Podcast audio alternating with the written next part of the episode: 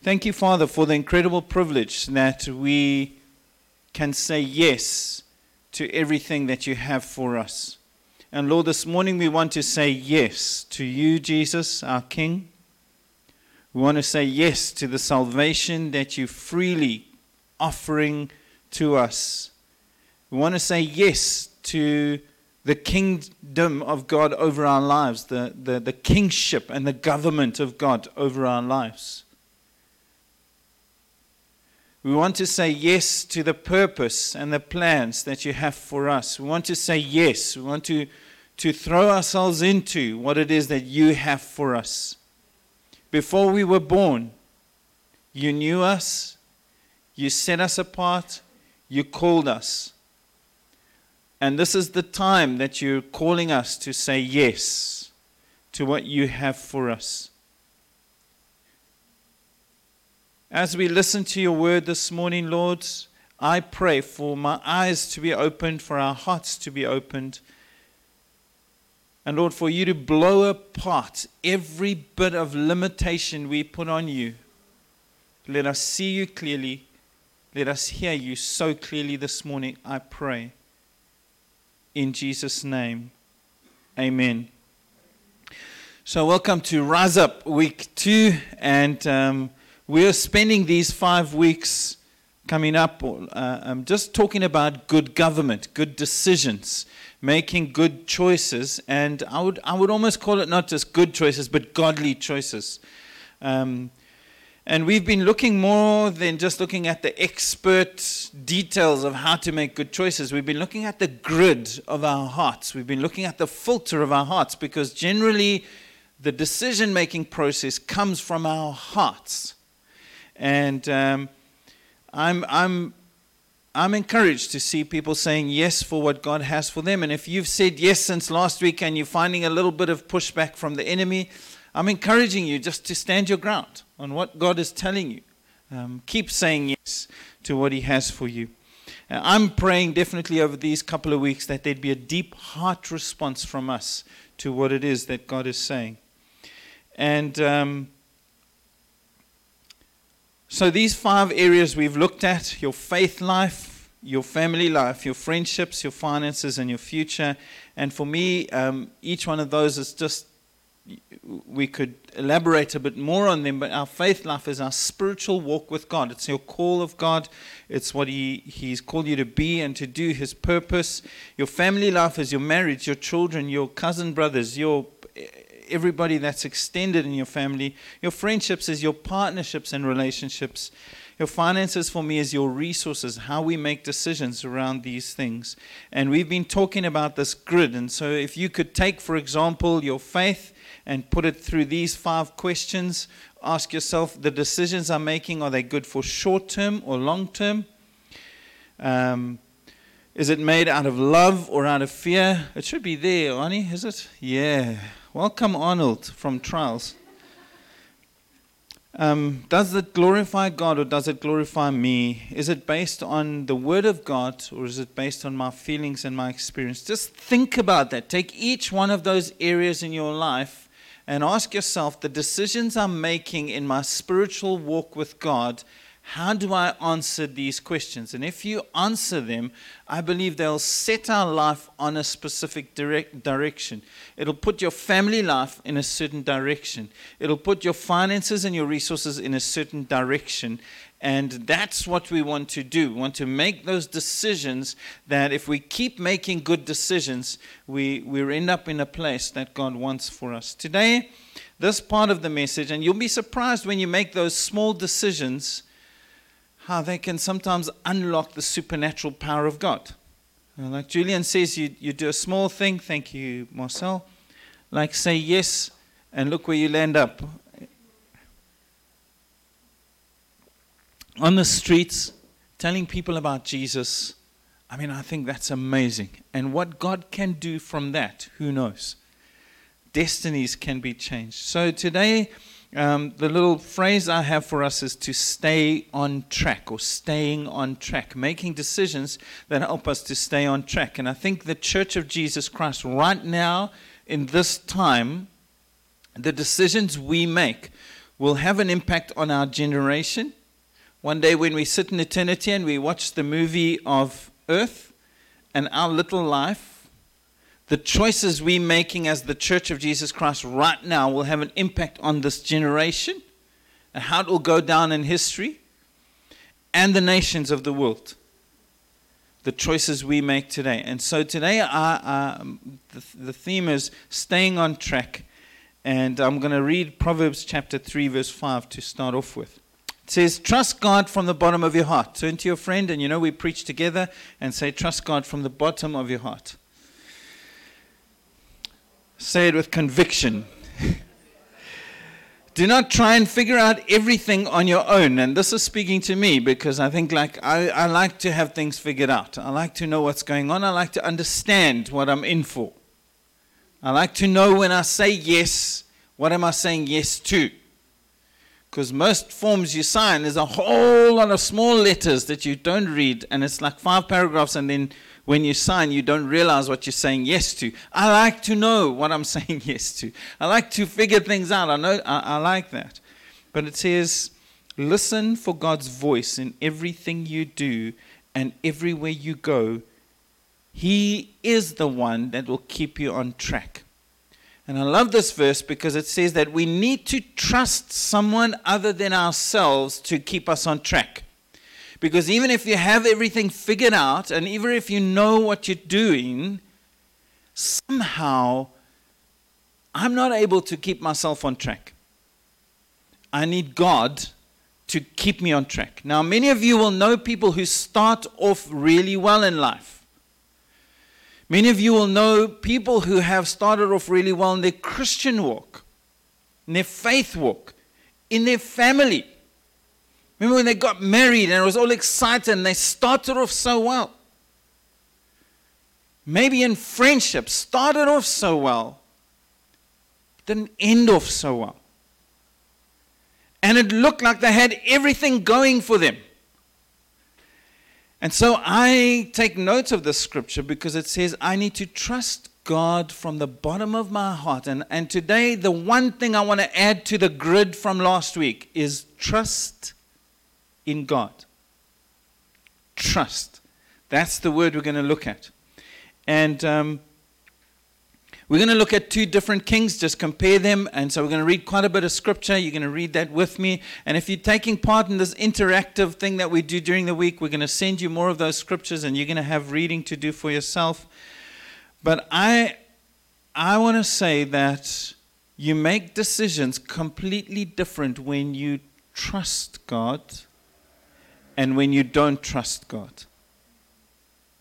Your family decisions, your financial decisions, your faith decisions, your friendship decisions, and your future, you make them completely different when you trust God and when you don't trust God. Make sense?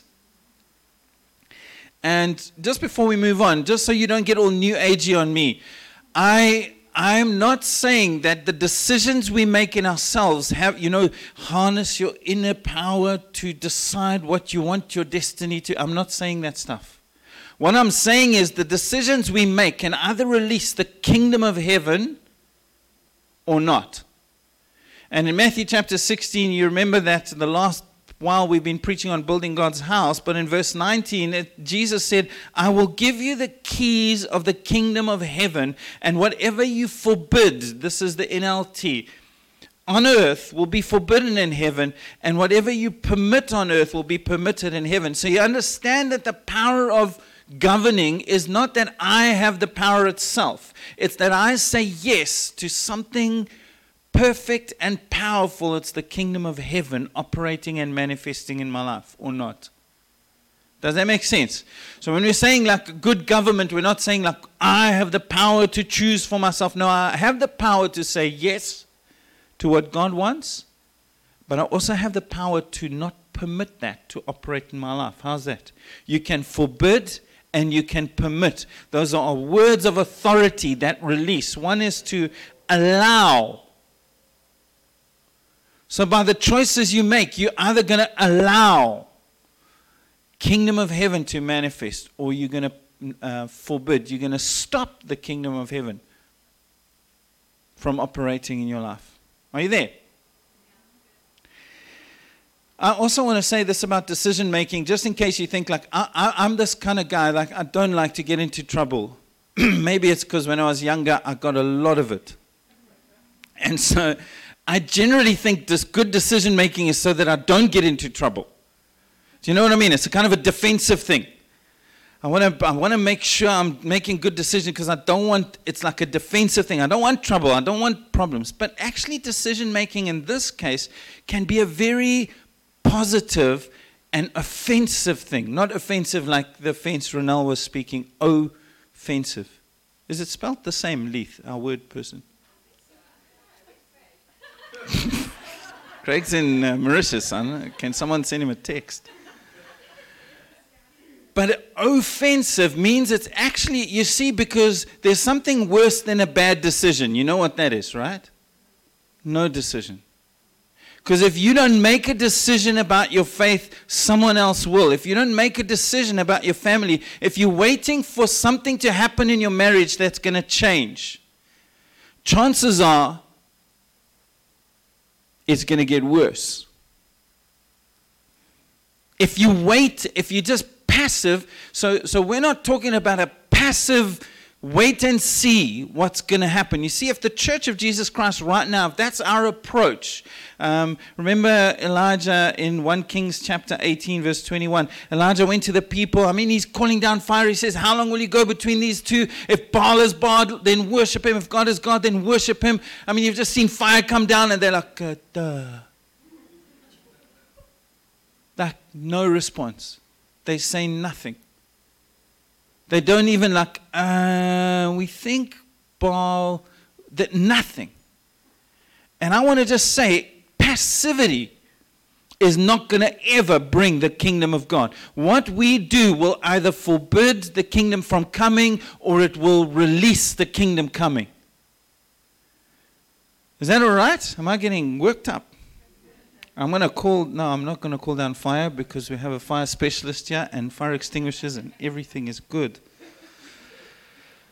I'm not saying, I'm not saying be impulsive and just in these five weeks make a whole lot of decisions just, you know, impulsively. I'm saying remember that God has given us power to permit and to forbid the kingdom from coming in certain areas in our lives. And it takes us to rise up, like Elijah, uh, Ezra said. It's in your hands. Some of it is up to you to decide. What are you going to release? The kingdom of heaven or not? And whatever else that is.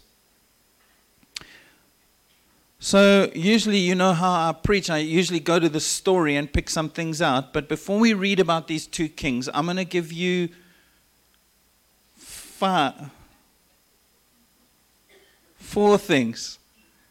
I'm going to give you four things, okay? Where's Arnold? Okay, four things. He's running trials. You didn't notice there were five fingers. Four things that reflect your trust four things that reflect your trust. So I know that we often say, I trust God for this, I'm trusting God for that, I'm trusting, but, but our trust is reflected in four things. Number one, where are you looking? Now, let me give you a little illustration. All right, let's say, for example, you've just got married, and uh, thank you, Arnold. You can put me back on, otherwise, the online guys just. Thank you.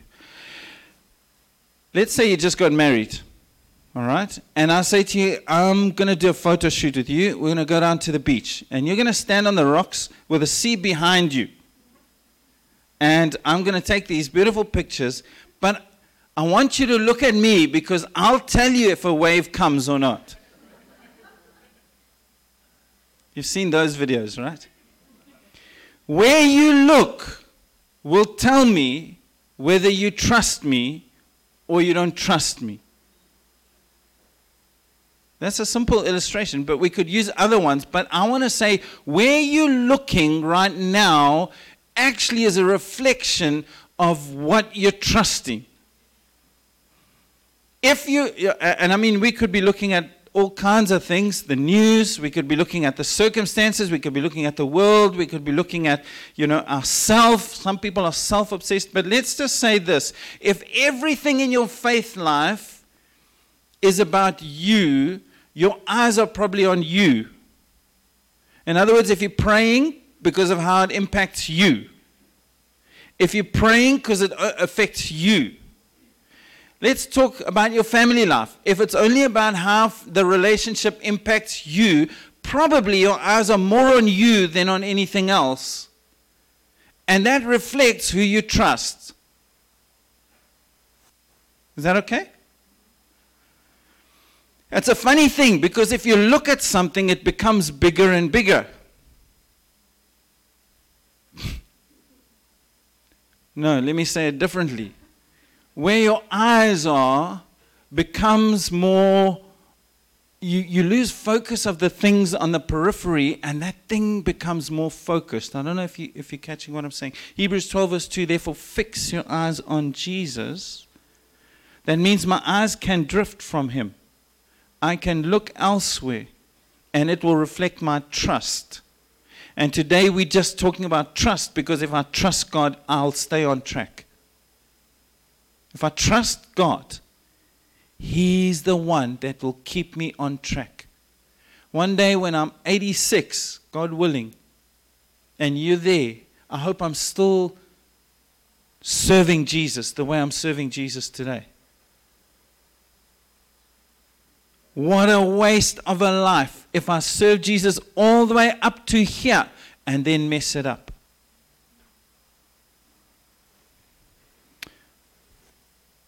The second um, thing that reflects your trust is your worship life. Now, when I say worship, I don't necessarily mean what we do on a Sunday morning. We come, and, and please, we are honestly thinking of a fine system here at City Life. If you say you're coming to church, you, you might have to put something in the fine jar because we are the church. So our language is super important. And so what we got to do is we don't, I don't believe that we come to worship. This is just me. I believe we worship 24 7 because I believe God created us to worship. It's just what we worship and who we worship and how we worship that's different. But we were created to worship. And worship is actually the things that you love and obsess over. Worship is not this duty you come and do. Oh, we come to worship, we sing those songs, and then we go home. You're still worshiping.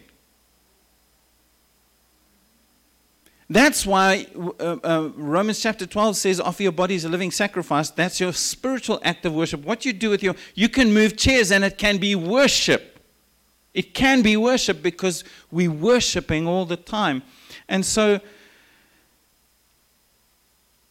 people obsess about different things. They obsess about their money, they obsess about cars, their positions, their possessions, even about their pain and their hurt. You know, some people like to come and worship at the altar of their pain. That's, that's their devotion, that's their affection. Now, I don't know about you, all those things that God gives us to enjoy are not a problem until we elevate it to God's status. Once we elevate it to God's status, it places a demand on our life. Now, remember, we're going to read through these two kings. You don't know who they are. And I'm wanting you to see these things in their lives and how it took their heart from one direction and turned their hearts. And one king started off really, really well and ended off really bad. And another didn't start so well, but actually ended up, ended up quite well. You know, when we worship and I sing, I, I often, most times when I'm standing here, we sing about this living hope. I just get so carried away. Half the time I'm picking myself up off the floor because I'm so, that's why I don't worship only here. I'll go worship by myself in the kitchen somewhere because here it's hair and makeup and everything else. But I tell you, man, if you truly you, you can't worship Jesus without being absolutely floored by him. He is phenomenal. I'm not talking about average. I'm talking about, you know, that's why it's important for us to worship together because the more you worship, the worse it gets. I mean, like, it's like when you're worshiping the right thing, which is Jesus, which is God, who we were created to worship for, you just can't wait to worship more. And so, worship is a key thing for us. It's a key thing that reflects your trust. What you obsess over and what you're devoted to and what you love, that is what you worship. We can't say we're worshiping something else, but our devotion and our affection and our love is for something else. Impossible. Because worship comes from what we love and adore. You're doing all right.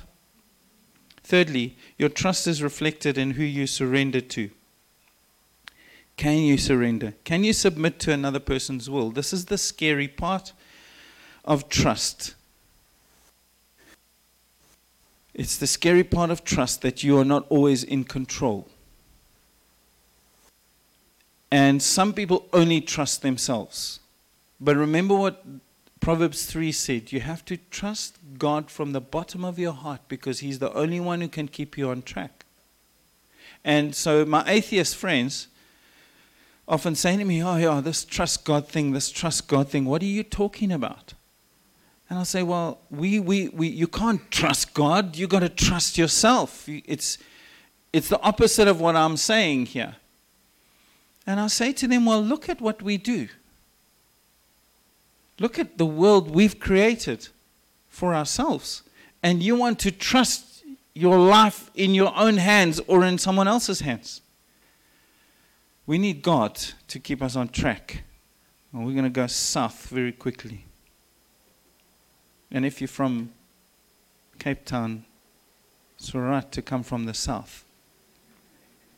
What I mean is, we're going to go off track enemy wants to knock us off track. Situations want to get us off track constantly. It's only God who can keep us on track. And lastly, trust is reflected in our prayer life. And again, can I just redefine prayer? Prayer is not the list of things you bring to God that you really want Him to do for you. It's not prayer.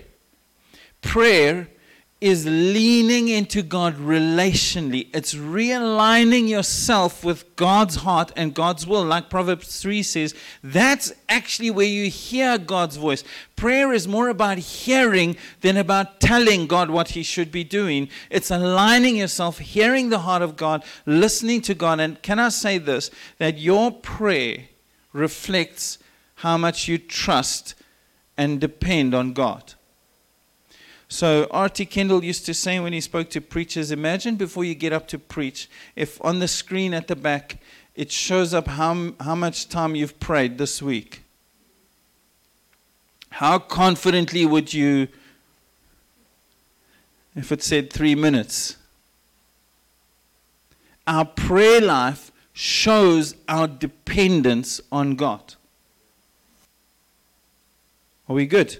We're talking about trust. And so when we say we trust God, these are the things that, that, that it's reflected in. Okay. Now I want to say how you answer those four questions will either lead you to a disaster or through every disaster.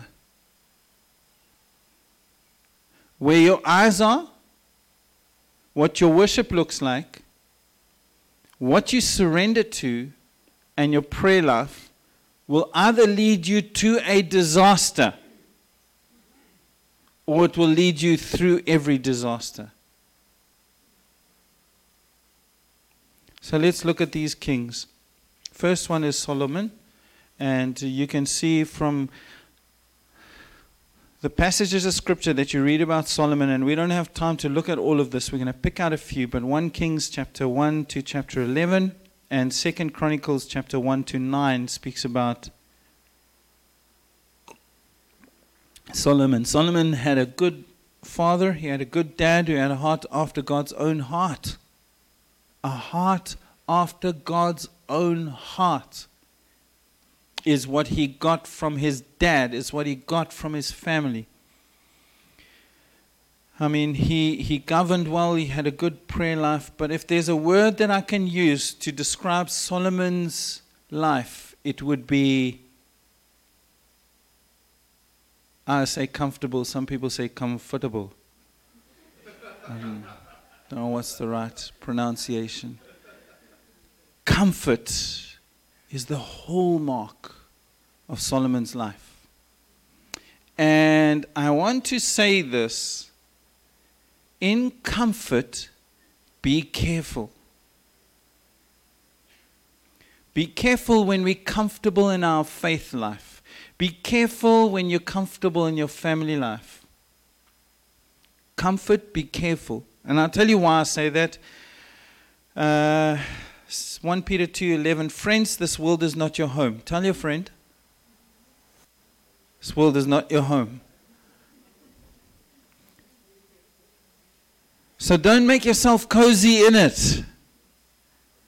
So I'm going to say something, and I know you're not going to like it, so I'm going to try and say it nicely. but when we follow Jesus, the whole of the kingdom of heaven is not necessarily focused on my comfort.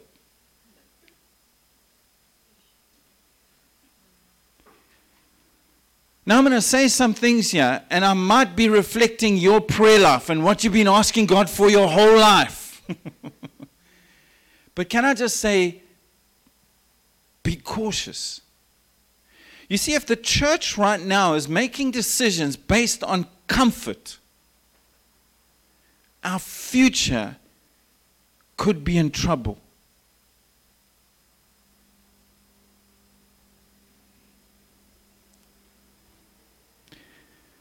Solomon had peace and safety. Um, 1 Kings 4:25. During the lifetime of Solomon, all of Judah and Israel lived in peace and safety. Solomon never knew what it was like to have his, to, to have his life in danger. He never fought a battle in his life. He didn't know what it was like to feel unsafe and have to trust God for your safety.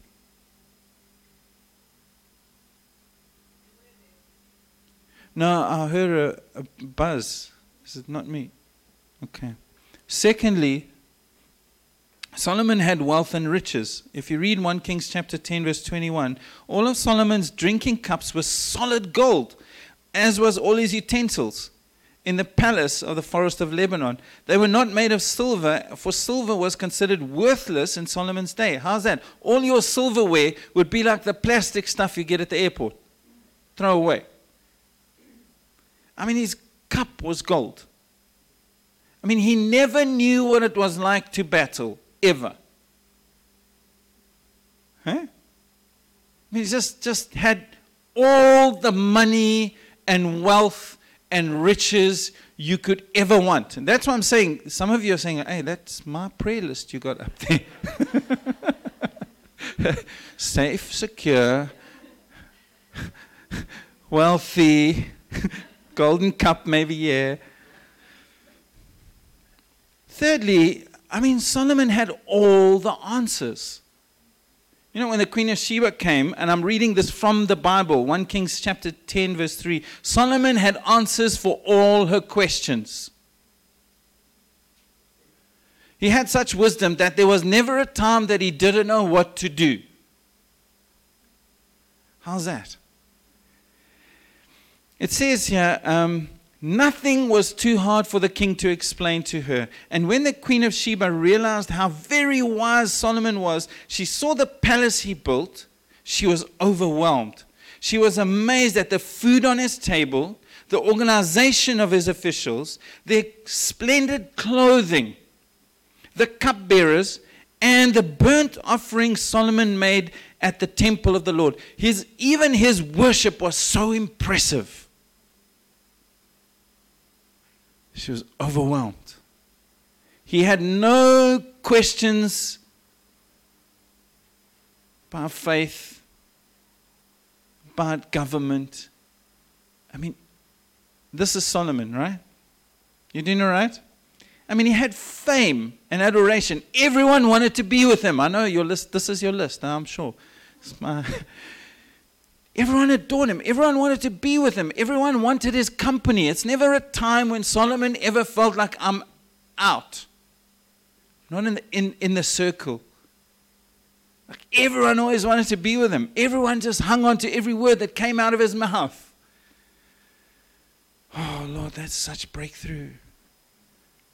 He had security and protection. It says that Solomon built up a huge force of chariots. He had 1,400 um, chariots and 12,000 horses. I mean, this guy had an army like none. He had insurance. We're talking about trust. Talking about trust. And without trust in God, hard to stay on track. I don't think God had a problem with these things. But if you're going to have them, if you're praying for this, you better be praying, Oh Lord, keep me on track. And then he had all the pleasures. It says Solomon loved, remember the word worship, Solomon loved foreign women. Besides Pharaoh's daughter, he married women from Moab, Ammon, Edom, Sidon, Bonbon, I don't know, whatever Don. And it says he had 700 wives of royal birth and 300 concubines. I would say he was a little bit obsessed. Would you think? Yeah, it's in the Bible. Don't look at me like that.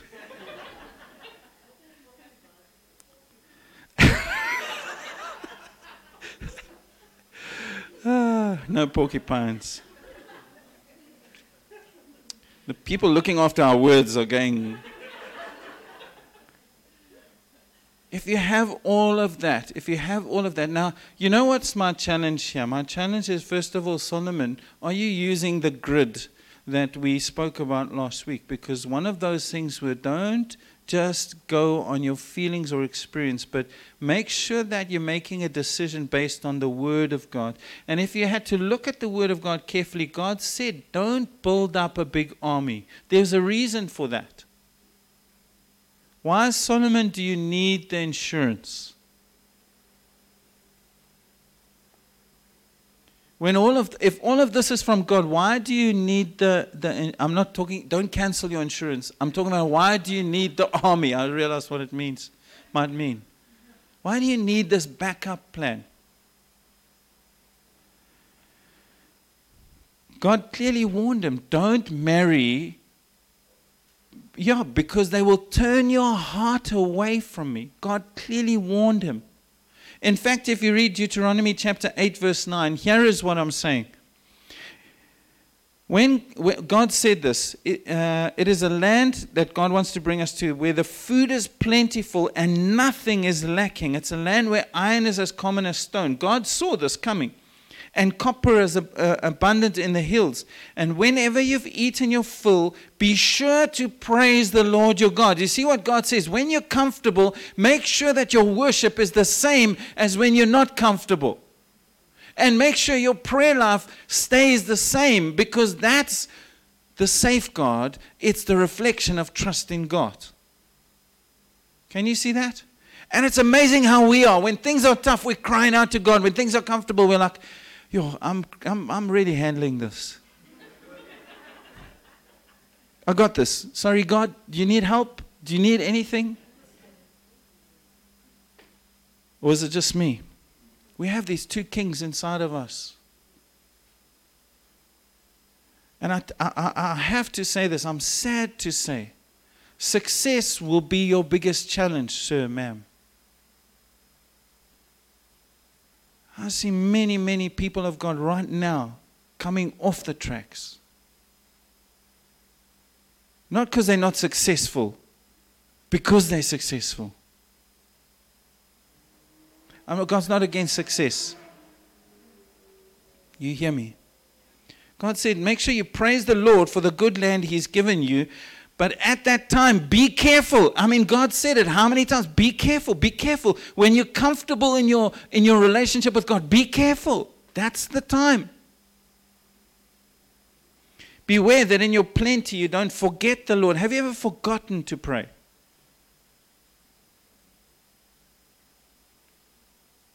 All right, go and read that. Be careful.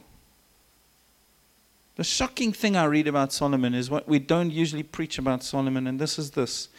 In 1 Kings 11, verse 4, in Solomon's old age, notice how this takes time. It takes time. But if you don't trust God, you start making decisions differently.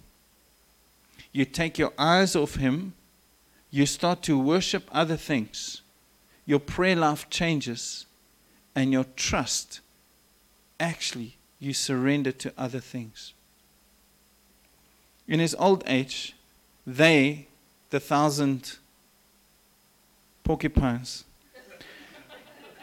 turned his heart, turned his heart Remember, decision making, we have said, is from the heart, not from the head. Solomon had everything he needed, but the heart got turned because his eyes were on something that he was obsessed with.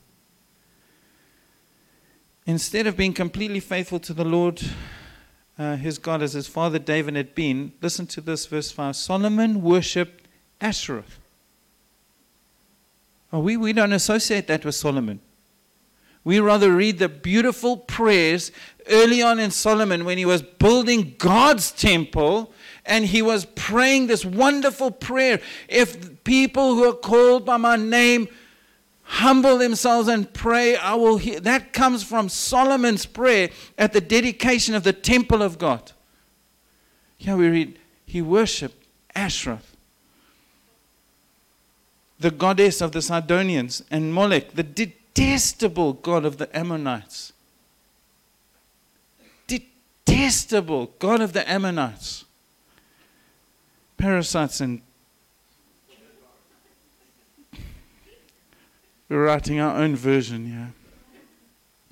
Man, I tell you, there are things that we, we that God wants us to have. But it, you know, you can love many things. You can love your pain. You can love power. You can love pleasure. You can love but when you become obsessed with them and your eyes are only on them, be careful because they can turn our eyes away. And some of the things we're even praying and trusting God for, don't let those things become the thing. Is that all right? How's this verse? 1 Kings 11, verse 7. On an east hill of Jerusalem, Solomon built a high place for Chemosh, the detestable god of Moab. What happened? Heart turned, decisions changed. I, I'm not judging this man, but I'm guessing who he trusted because God warned him.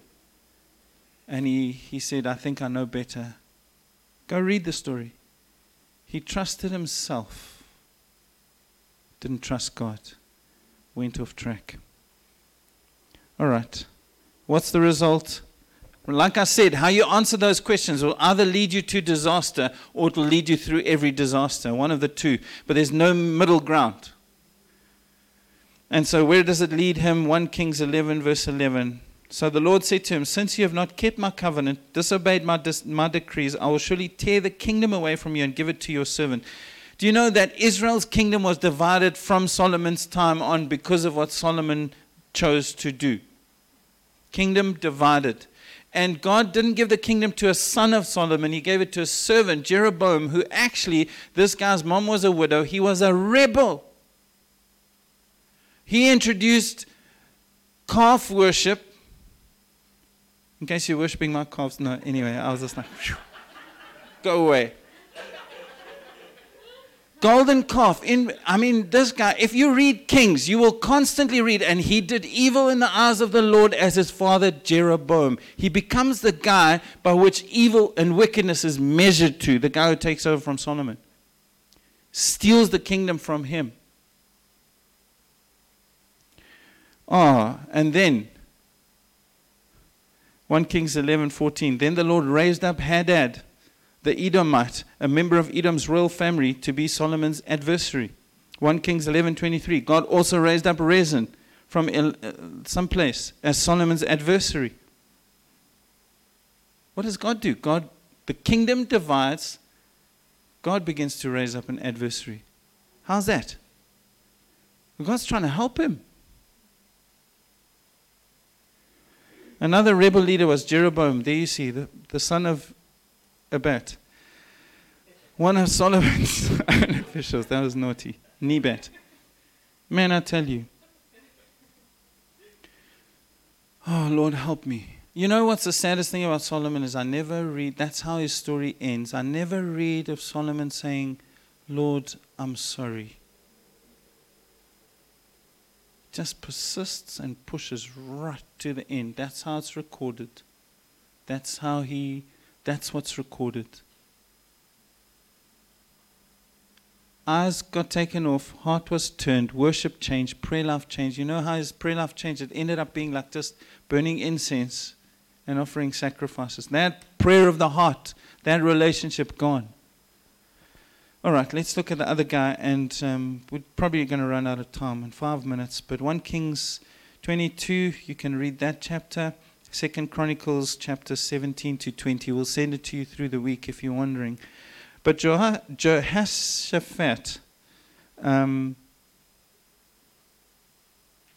actually, he didn't start so well. In 1 Kings 22, King Ahab from Israel, the kingdom is now split in two. He says, Let's go to war. Jehoshaphat says, Let's just ask God, let's inquire from God. And the one prophet from God says, Don't go. But Jehoshaphat doesn't trust God fully yet. And so he goes with Ahab. Ahab's a wicked king. They lose the battle, and Jehoshaphat, by the grace of God, escapes that battle, stays alive. Amazing. But then we see um, the story I want to read is in, in 2 Chronicles 20, verse 20. Let's just read through this. After this, the armies of the Moabites, the Ammonites, and some of the Meunites,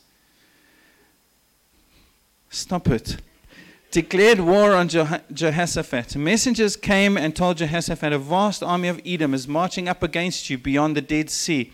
They're already at Hazazon Tamar. Uh, verse 3 Jehoshaphat was terrified at the news and he begged the Lord for guidance. He begged the Lord for guidance. You see, this is trust. He also ordered everyone in Judah to begin fasting. So people from all the towns of Judah came to Jerusalem to seek the Lord's help. Now, notice this. In verse 5 of chapter 20, Jehoshaphat stood before the community of Judah and Jerusalem in front of the new courtyard at the temple and he prayed. Well, prayer reflects your trust in God. How about verse 12? Our God, won't you stop them? We're powerless against this mighty army that's about to attack us. We don't know what to do, but we are looking to you. Notice his prayer life. Notice where he's looking for answers, where he's looking for help. There's this big problem, but his eyes are on God. Just saying, compare the two. Thirdly, in, in chapter 20, verse 18, King Jehoshaphat bowed low with his face to the ground, and all the people of Judah and Jerusalem did the same, worshiping the Lord. I mean, there it, it's all there. You go and read that story of Jehoshaphat. And then a prophet comes in verse 15 and says, Listen, all you people of Judah and Jerusalem. Listen, King Jehoshaphat. This is what the Lord says. Don't be afraid. Don't be discouraged by this army, for the battle is not yours, but it is God's. Remember what we said you can either forbid or you can permit the kingdom of heaven to fight on your behalf in your family, in your faith, in your future, in all of those areas. Jehoshaphat's got his eyes on God. He's praying, he's worshiping. And here comes this prophetic word tomorrow, march out against them. Now, if I was Jehoshaphat, he, honestly, if you look at the story, he didn't have the money, he didn't have the army, he didn't have the ability. He didn't have anything Solomon had. And now the word of God comes to him and says, March out against this army.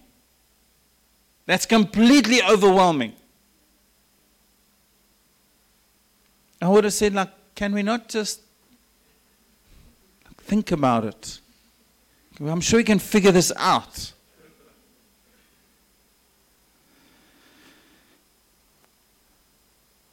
And so, what happens early the next morning, and this is the surrender part of Jehoshaphat. He says, Okay, I'll, I'll trust. I'll keep my eyes on God. I'm going to do what he says. I'm going to surrender to his will. I'm actually going to do it. In verse 20, early the next morning, the army of Je- Jehoshaphat went out into the wilderness of Tekoa. And on the way, Jehoshaphat stopped and said, Listen to me, all you people of Judah and Jerusalem, believe in the Lord, and you'll be able to stand firm. Believe in his prophets, and you'll succeed. I love that. He says, Believe it. Let's do it. And then, verse 21, for all the band guys, after consulting with the people, the king appointed singers to walk ahead of the army. Band guys? I mean, there's a plan. We're going to march out against this massive army. Let's just send the singers in the front. Singing to the Lord and praising Him for His holy splendor. Well, this is a massive show of trust and surrender. You know why Solomon married Pharaoh's daughters to make an alliance? No alliances here. My eyes are on you. My worship belongs to you. My insurance is with you. My surrender is to you. And off they went. Um, listen here what they sang singing to the Lord and praising Him for His splendor. They're not even singing like, This is how I fight my battle. They're not even doing that. They're just praising God for who He is. Do you know what I mean? Sometimes we think the songs like, I don't know, I, I got saved as songs that sing about what God can do for you. They're just praising God for who He is. It's an amazing thing. They're just, they're caught up in like what I said earlier, where they're just like, wow, He's so amazing. He's, look at His splendor. And it says here, the very moment they began to sing and give praise, the Lord caused the armies of Ammon, Moab to start fighting among themselves. It's an amazing story. They kill everyone. When they come, they come to strip the plunder. It's an amazing thing. The last verse, and we're done because it's this is so amazing. After this, when all the surrounding kingdoms heard the Lord Himself had fought against the enemies of Israel, the last verse there, um, Second Chronicles 20, verse 29, Arnie. When all the surrounding kingdoms heard the Lord Himself had fought against the enemies of Israel, the fear of God came on them. So Jehoshaphat's kingdom was at peace, for his God had given him rest on every side. The, the, the, let's stand together. The decisions we make can either release this kingdom of heaven that is unstoppable. The biggest army on earth, unstoppable against the kingdom of heaven. But our decisions can forbid or permit that kingdom to operate in our faith, our family, our finances, our future, our friendships. Let's trust God today. He's worthy of our trust. We can rely on Him. Amen? Let's pray. Father, you shattered our pride because you don't want us to trust in ourselves. You want us to trust you from the bottom of our hearts. To listen to your voice wherever we go, whatever we do, to listen and you are the one who will direct our paths, who will keep us on track. We trust you.